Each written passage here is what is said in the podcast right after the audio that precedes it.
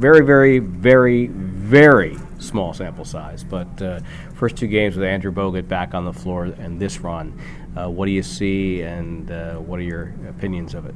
Well, he's been great for us. He's been great defensively. He's been great blocking shots. Uh, he's been great as far as a low post threat. His ability to pass the basketball, set screens. Uh, he completes us as a basketball team and certainly makes us a lot better. Does your mind start thinking about possibilities and scenarios when your watch his ability to read a play and, and move the ball on the offensive side? Well, absolutely. There's plays that we have uh, in our in our book that uh, were not as effective running, uh, and all of a sudden you insert him along with David Lee. Now you got two bigs that can pass the basketball and make plays. Um, it just gives you so many more options and weapons.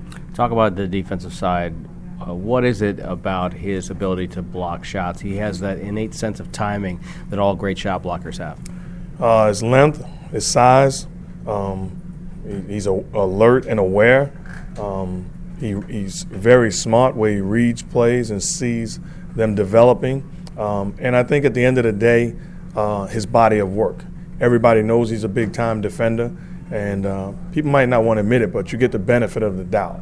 You know, uh, Ron Artest can be a little bit more physical because of his body of work. If we have a guy doing it, it may be a foul. I think at the end of the day, Bogut is involved in plays, and people get uh, accustomed to him uh, making making reads and blocking shots. And on the offensive side, especially with Steph out, well, Clay has just had two remarkable games. He's been great.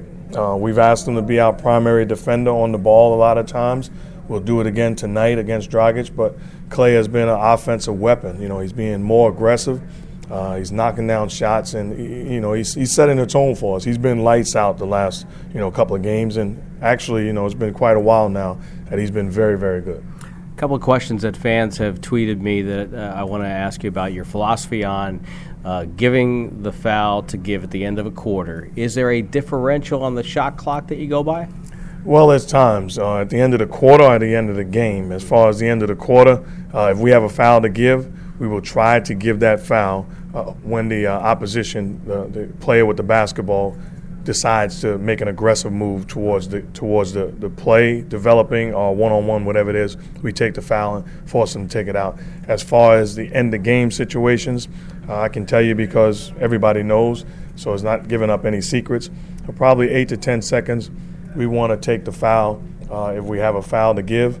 Uh, if we do not, we're up three. You better believe I'm, I'm going to foul uh, with the last game being two seconds left, it's right. tough to, right. to foul in that situation, but we certainly was looking to if the opportunity presented itself. But you did have everybody around the three-point line. Yeah, that's yeah. something, you know, I, I always thought about as a player and as a fan, it makes sense to do that. You know, you're, you're not concerned at that time of anybody scoring yeah. at, at, at the basket.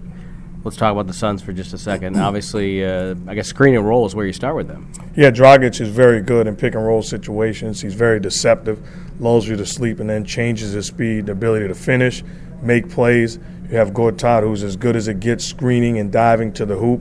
And then guys like Scola, who can screen and pop. So we've got to be on point with multiple effort plays, being able to contain the basketball and contest shots. Coach, thanks for the chat. And by the way, I looked it up. Uh, five of the next six games are against the teams that are in the top 10 in terms of pace of play. Well, we're looking forward to it. All I know now, leaving this, is I got to follow you on Twitter. Thanks, Coach. Thank you.